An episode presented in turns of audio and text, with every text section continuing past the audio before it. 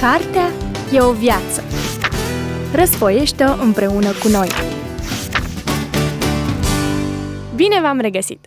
Suntem Irina Cuculea Trancă și Irina Enache și ne bucurăm să vă aducem în atenție o altă carte interesantă în episodul de astăzi al emisiunii Cartea e o viață. Este vorba de o carte scrisă de cunoscutul pastor, scriitor și vorbitor american John Piper. De fapt, cred că este cea mai cunoscută carte a lui, care se numește Când nu-L doresc pe Dumnezeu, cum să lupt pentru bucurie. Vă avertizăm de la început că nu este o carte pe care să o citești într-o seară, ci este una asupra căreia trebuie să stai să meditezi în tihnă, capitol cu capitol. Și totuși, în mod paradoxal, pe măsură ce o citești, va deveni din ce în ce mai captivantă și mai greu de lăsat în mână, cel puțin asta a fost impresia mea. Cred că este un lucru specific cărților lui John Piper. Deseori este nevoie să reiei o frază ca să înțelegi ce a vrut să spună, dar în același timp nu te poți opri din citit, pentru că știe cum să-și dozeze ideile în fiecare capitol, astfel încât să anticipeze capitolul următor și să te facă să dorești să treci la el de cum l-ai încheiat pe cel anterior. Acestea fiind spuse, să vedem cum începe cartea Când nu-L doresc pe Dumnezeu de John Piper.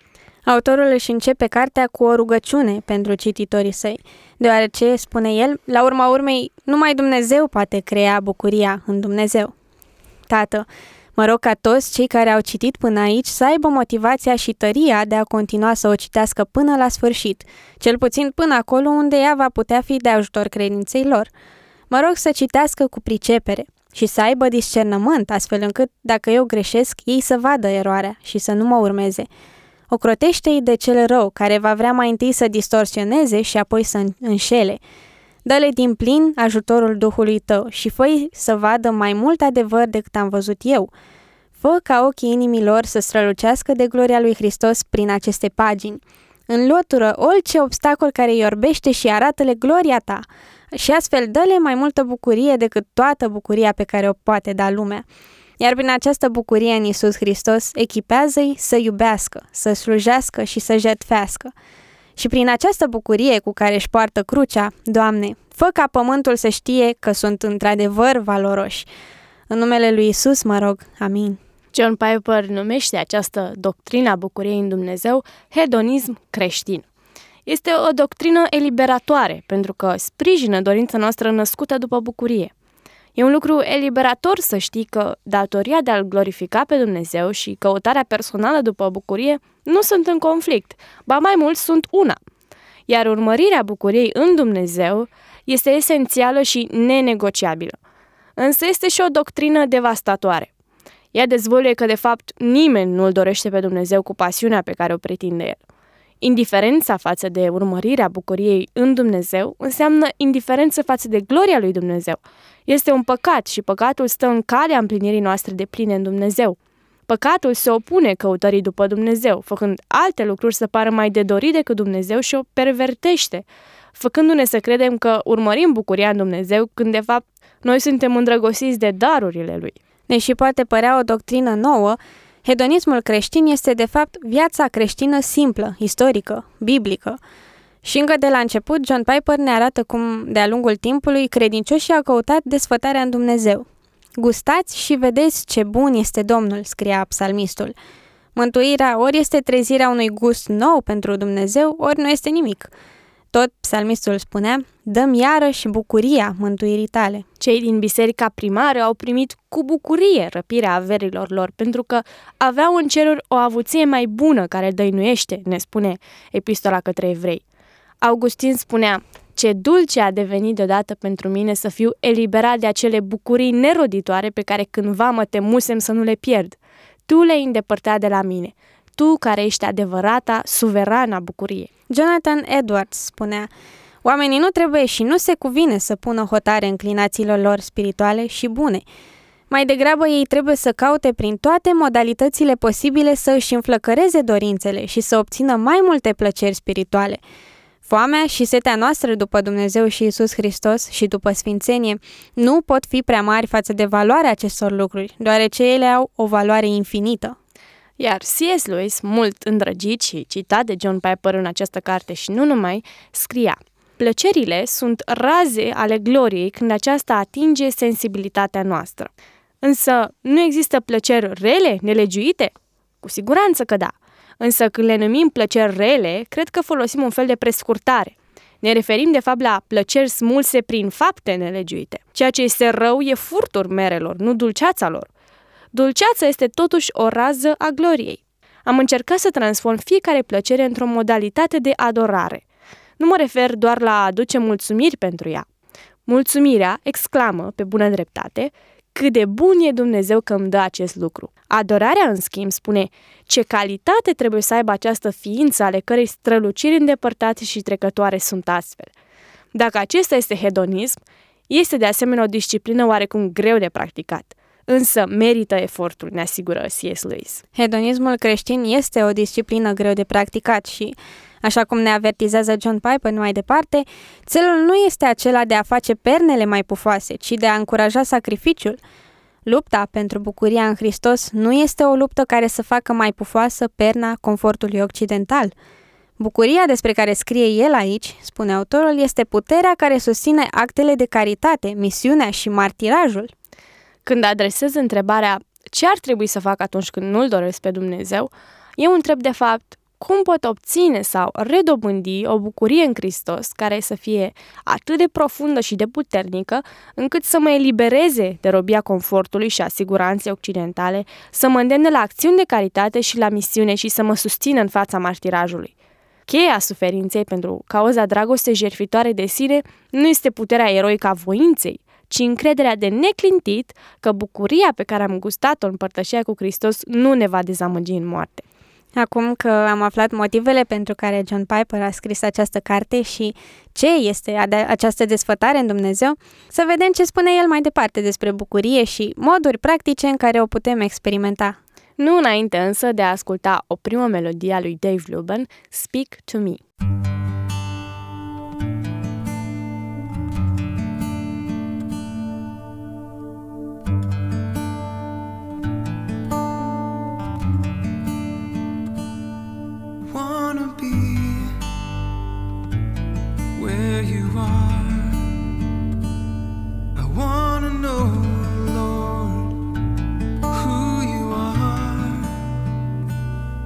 when you come.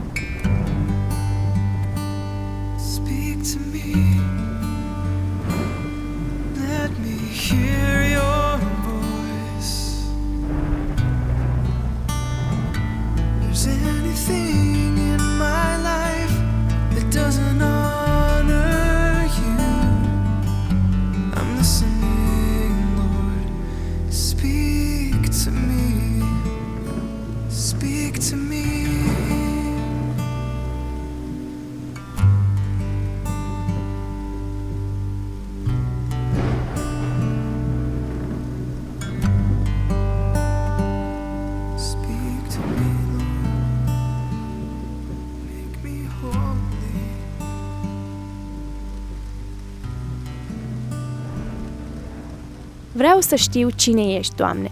Ascult, Doamne, vorbește, se ruga Dave Luban în melodia Speak to Me, pe care tocmai ați ascultat-o la începutul emisiunii Cartea e o viață. Astăzi vorbim despre o carte care ne învață ce să facem când nu ne dorim să știm cine este Dumnezeu. Când nu-L doresc pe Dumnezeu, cum să lupt pentru bucurie, se cheamă cartea scrisă de John Piper. Vreau să fiu fericit poate însemna, pe scurt, pentru un creștin, vreau să-L cunosc pe singurul și unicul, care este prin El însuși tot ce am tânjit vreodată să am, de câte ori mi-am dorit să fiu fericit. Așa cum am văzut, subtitlul cărții Când nu-L doresc pe Dumnezeu este Cum să lupt pentru bucurie. Cum pot fi însă compatibile lupta și bucuria și cum să luptăm pentru ceva atât de spontan? John Piper își propune să analizeze aceste lucruri în capitolul 3. A avea un gust spiritual pentru gloria lui Hristos nu este ceva neutru din punct de vedere moral.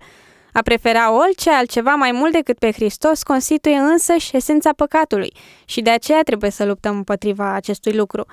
Viața noastră veșnică depinde de asta. Și dragostea și credința includ preferința pentru bucuria în Dumnezeu. Menținerea bucuriei în Dumnezeu presupune muncă, adică este o luptă împotriva fiecărui impuls în favoarea bucuriilor străine și a fiecărui obstacol în care a vederii și savurării lui Hristos.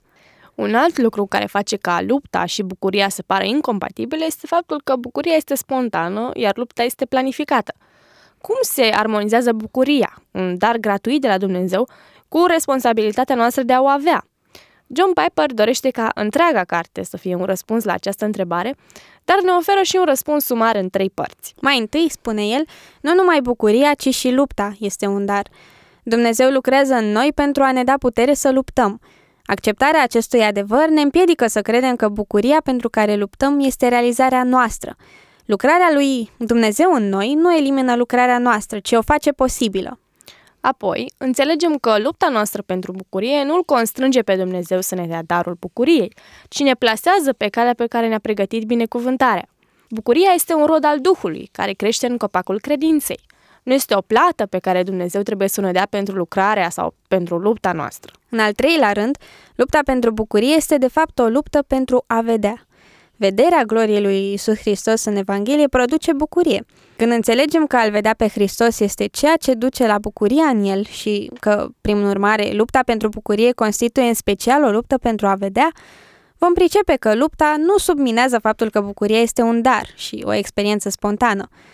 Bucuria care rezultă din vederea frumuseții este spontană, indiferent cât de mult s-a luptat cineva pentru a vedea. Nu lupta produce bucuria, ci vederea.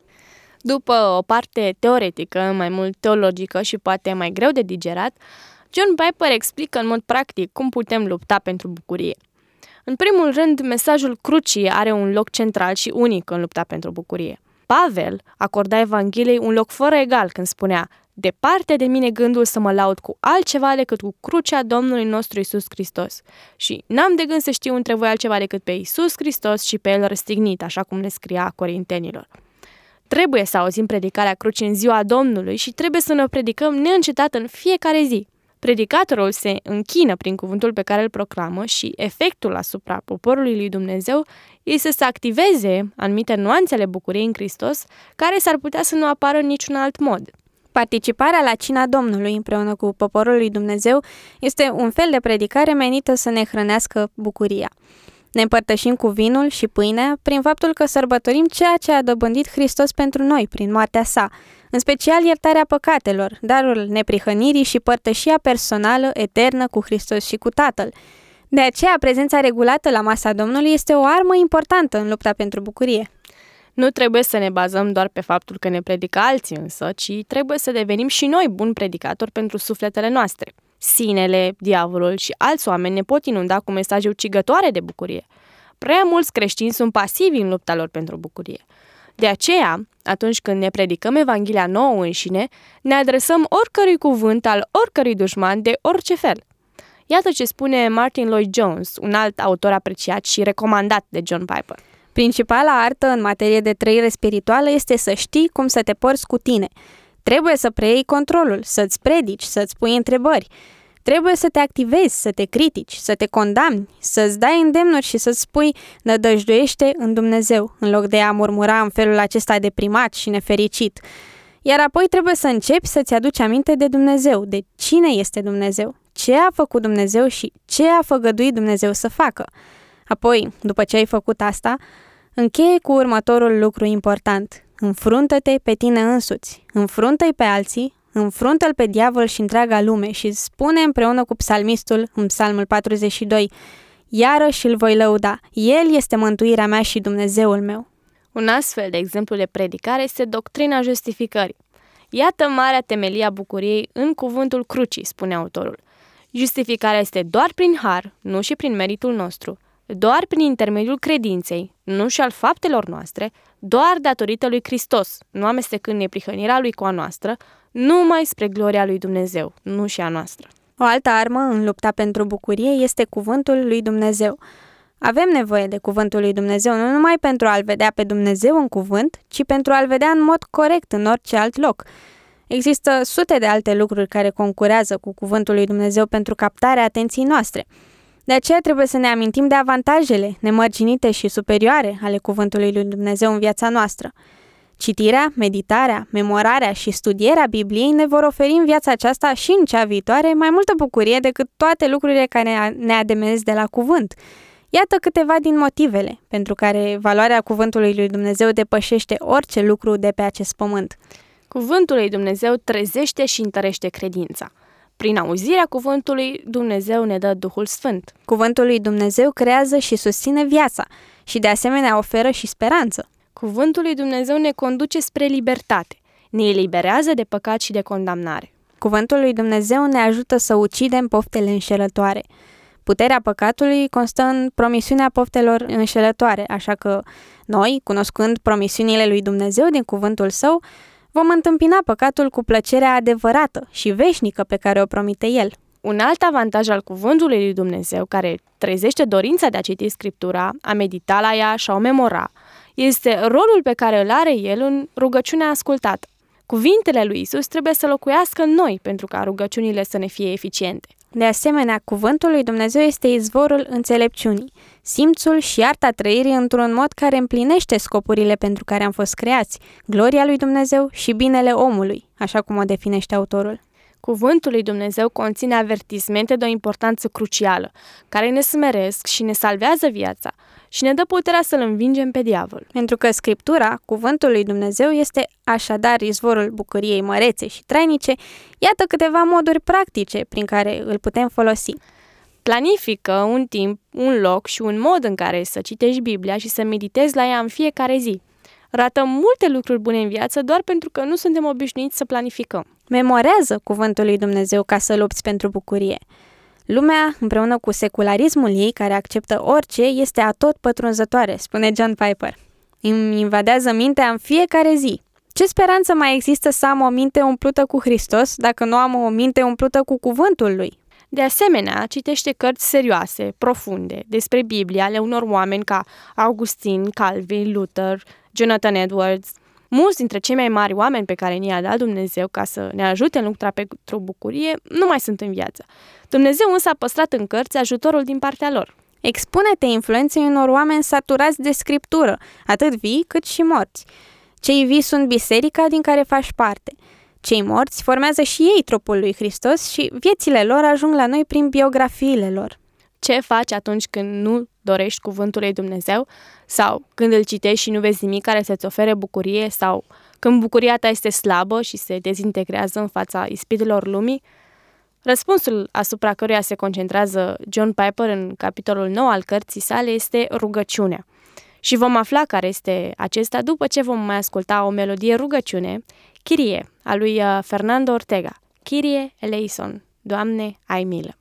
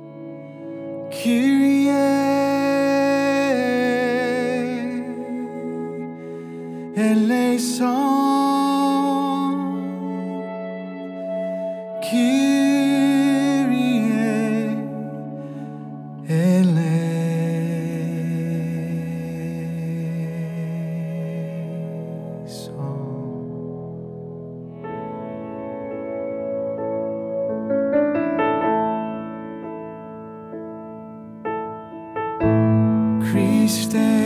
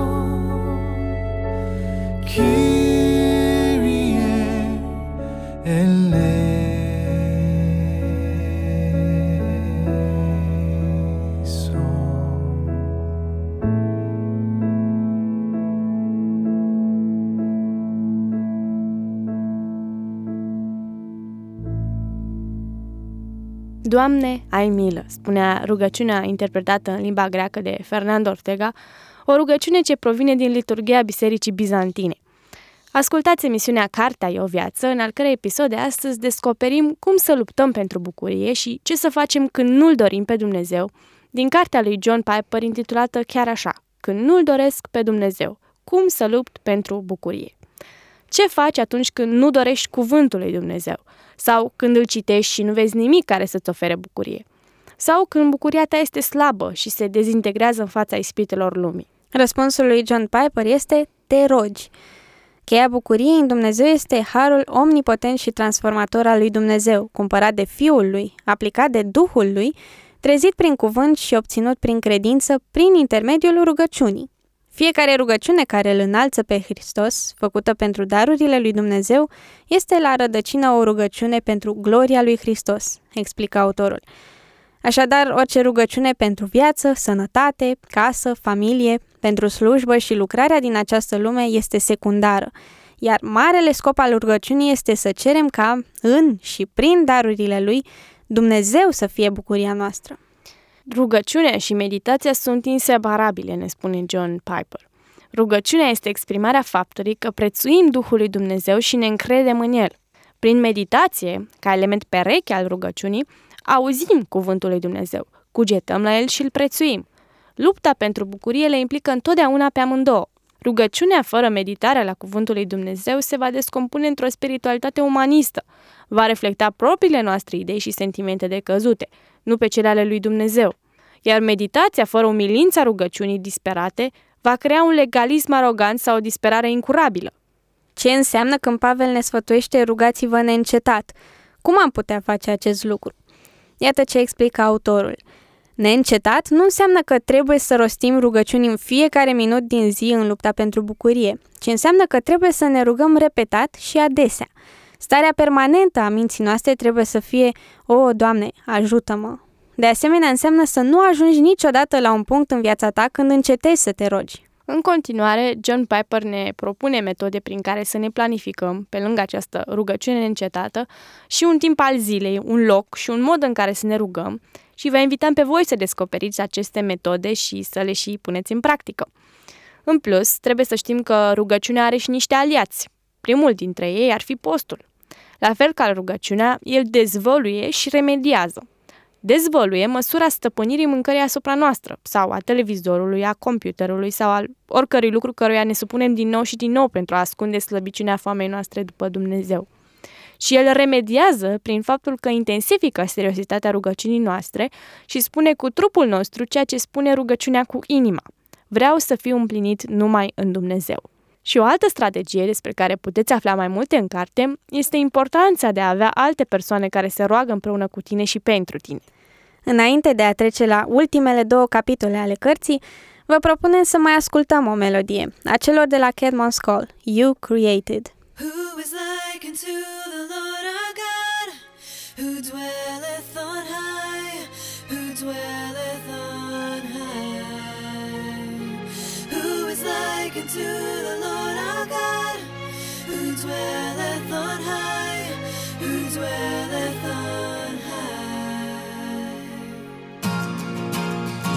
dwell in glory.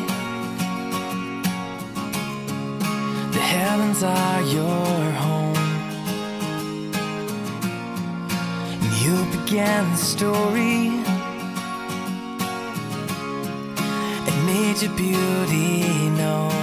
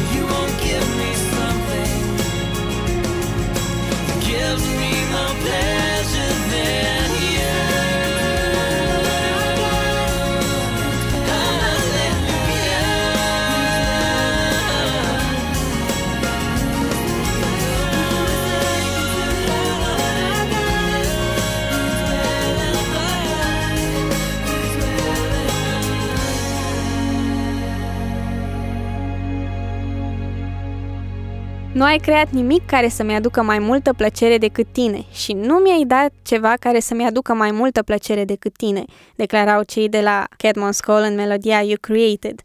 În episodul de astăzi al emisiunii Cartea e o viață, aflăm cum să ajungem să trăim și noi acest sentiment că nimic nu ne aduce mai multă plăcere decât Dumnezeu însuși, din cartea lui John Piper, Când nu-L doresc pe Dumnezeu, cum să lupt pentru bucurie. Am ajuns cu discuția noastră la ultimele două capitole ale cărții. Capitolul 11 se numește Cum să folosești lumea în lupta pentru bucurie. Subtitlul acestuia ne oferă un indiciu cu privire la conținutul capitolului folosirea tuturor celor cinci simțuri pentru a vedea gloria lui Dumnezeu. C.S. Lewis a descris o experiență care demonstra felul în care lumea fizică ne ajută să vedem gloria lui Dumnezeu. Stăteam astăzi în șopronul întunecat.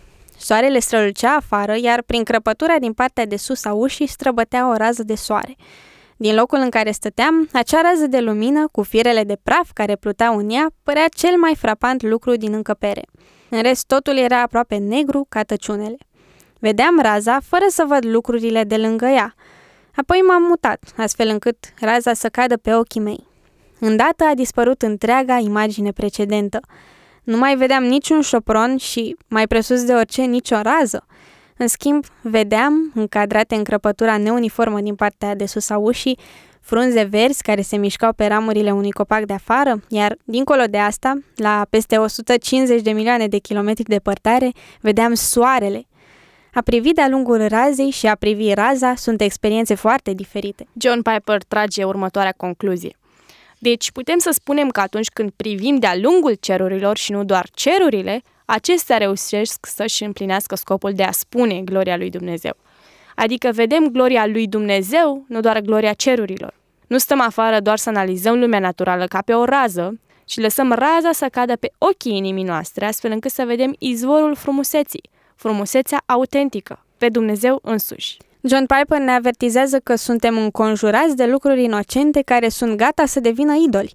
Senzațiile inocente sunt la distanță de un milimetru de a deveni substitute ale dulceții lui Dumnezeu. A te bucura de darurile lui Dumnezeu fără să fii conștient de rolul lui Dumnezeu nu este deloc o ofrandă adusă lui Dumnezeu însuși, ne avertizează autorul. Care este soluția?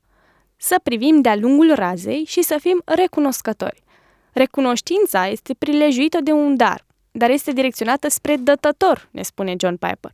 Cu alte cuvinte, trebuie să lăsăm ca lumea fizică și plăcerile lumii acesteia să ne îndrepte privirile spre Dumnezeu care le-a creat și ni le dă și să ne facă să realizăm că El însuși este cel mai mare dar dintre toate și dacă ar fi să nu mai avem nimic dintre darurile pe care tot El ni le-a dat, Dumnezeu să ne fie de ajuns. O altă modalitate de folosire a lumii în lupta pentru bucurie este sfințirea senzațiilor fizice prin cuvântul lui Dumnezeu și prin rugăciune – Totul este curat pentru cei curați, ne spune Pavel. Cunoașterea și afirmarea acestor adevăruri din cuvântul lui Dumnezeu transformă sexualitatea și mâncarea din simple plăceri fizice în parteneri, în revelație și bucurie. Aceste senzații fizice se asociază cu ochii spirituale ai inimii noastre pentru a percepe revelarea gloriei lui Dumnezeu în creație și pentru a promova bucuria noastră în el. Adică realitatea fizică a hranei și a trupurilor omenești, împreună cu senzațiile lor fizice, devin parteneri absoluți în revelarea gloriei lui Dumnezeu și în trezirea bucuriei noastre în el.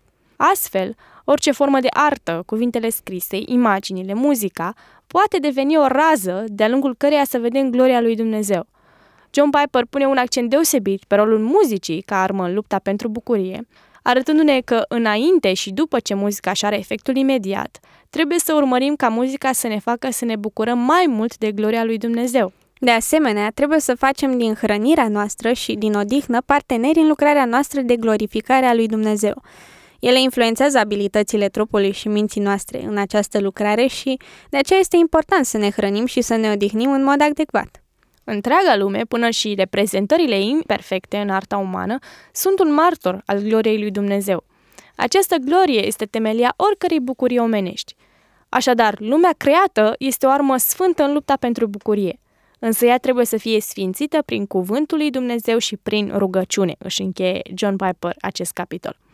Vă lăsăm pe voi să descoperiți toate celelalte pasaje frumoase din acest capitol foarte bogat în povești și exemple. Ultimul capitol al cărții ne arată ce trebuie să facem când întunericul nu se împrăștie și anume să facem ce putem în timp ce așteptăm după Dumnezeu și bucurie. În primul rând, ne spune John Piper, nu mai privi la credința ta și îndreaptă-ți atenția spre Hristos. Credința ne este susținută când privim la Hristos, cel răstignit și înviat, nu când ne luăm ochii de la Hristos pentru a ne examina credința. Apoi trebuie să spunem că bucuria este o parte a datoriei tale. Biblia spune bucurați-vă întotdeauna. Al doilea lucru pe care trebuie să-l afirmăm atunci când spunem unei persoane nemângâiate să își facă treaba, este că în timp ce o face, probabil că trebuie să se pocăiască și să mărturisească păcatul credinței sumbre. Asta ne duce la cel de-al treilea lucru pe care îl spunem împreună cu fă datoria. Spunem, în timp ce reușești să-ți îndeplinești o parte din datorie, roagă-L pe Dumnezeu ca bucuria să-ți fie redată. Adică nu stai să aștepți bucuria spunând voi fi ipocrit dacă fac milostenie astăzi din moment ce nu simt bucuria milosteniei. Nu, nu vei fi un ipocrit. Dacă știi că bucuria este datoria ta, te pocăiești de faptul că nu o ai și îl rogi sincer pe Dumnezeu să-ți redea bucuria pe măsură ce săvârșești fapta. Acesta nu este modul în care gândește un ipocrit, este modul în care gândește un creștin adevărat în lupta pentru bucurie. Un alt lucru pe care trebuie să-l avem în vedere este păcatul. În lupta pentru bucurie, trebuie să luăm în serios păcatul, să-l urâm, să renunțăm la el și să ne încredem în Hristos ca fiind singurul care ne mântuiește de vina și de puterea lui. Dumnezeu să ne ajute la aceasta. Irina, știu că ți-a plăcut foarte mult această carte și ai insistat foarte mult să o includem în emisiune. Ce te-a marcat pe tine așa de mult? Eu am citit-o și am citit anumite pasaje de mai multe ori, într-o perioadă când chiar nu-L doream pe Dumnezeu, așa cum spune titlul. Mă așteptam să fie o carte cu sfaturi despre cum să dorești rugăciunea sau părtășea cu Dumnezeu și citirea Bibliei și, într-adevăr, am găsit și aceste sfaturi, dar am fost și surprinsă pentru că nu cred că m-am gândit vreodată că lipsa bucuriei ar fi o problemă serioasă. Știam că sunt uh, multe versete care îndeamnă la bucurie, dar nu le luam la fel de în serios ca pe alte îndemnuri. De aceea m-a marcat, pentru că mi-am dat seama de un lucru la care nu mă gândisem înainte. Și mi-a și răspuns la o dilemă, pentru că nu știam dacă să continui să fac ce eram datoare să fac, dacă nu simt nicio bucurie sau plăcere. Iar ultimul capitol, care este și preferatul meu, când întunericul nu se împrăștie, mi-a răspuns, așa cum am văzut. Și un alt capitol care mi-a rămas în minte este cel despre cum să folosim lumea și ce ne înconjoară în lupta pentru bucurie, care m-a ajutat foarte mult. Și eu mărturisesc că am citit această carte pentru că exact așa mă simțeam, cum spuneai și tu, că nu-L doresc pe Dumnezeu. Așa că pentru mine a fost o experiență personală foarte profundă. Nu am citit cartea pentru a vedea cum este, pur și simplu, ci pentru că chiar căutam o soluție. Ca fiecare carte a lui uh, Piper și asta e prima pe care o citeam, la început m-a smerit foarte mult pentru că îmi dădeam seama că nu eram nimic din ce ar fi trebuit să fiu. Dar apoi, ajungând la lucrurile mai practice pe care le putem face în lupta noastră pentru bucurie, a devenit din ce în ce mai captivantă și m-am simțit încurajată.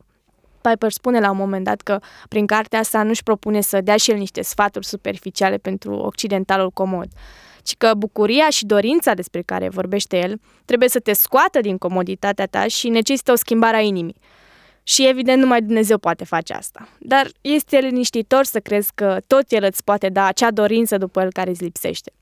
Așadar, eu recomand cartea când nu-L doresc pe Dumnezeu, mai ales acelora care chiar asta simt, cu avertizmentul că vor fi copleșiți mai întâi, dar mai apoi vor fi și încurajați. Și este și o carte din care putem afla despre alți autori, C.S. Lewis, Jonathan Edwards și alții care l-au influențat pe John Piper și pe care el ni recomandă.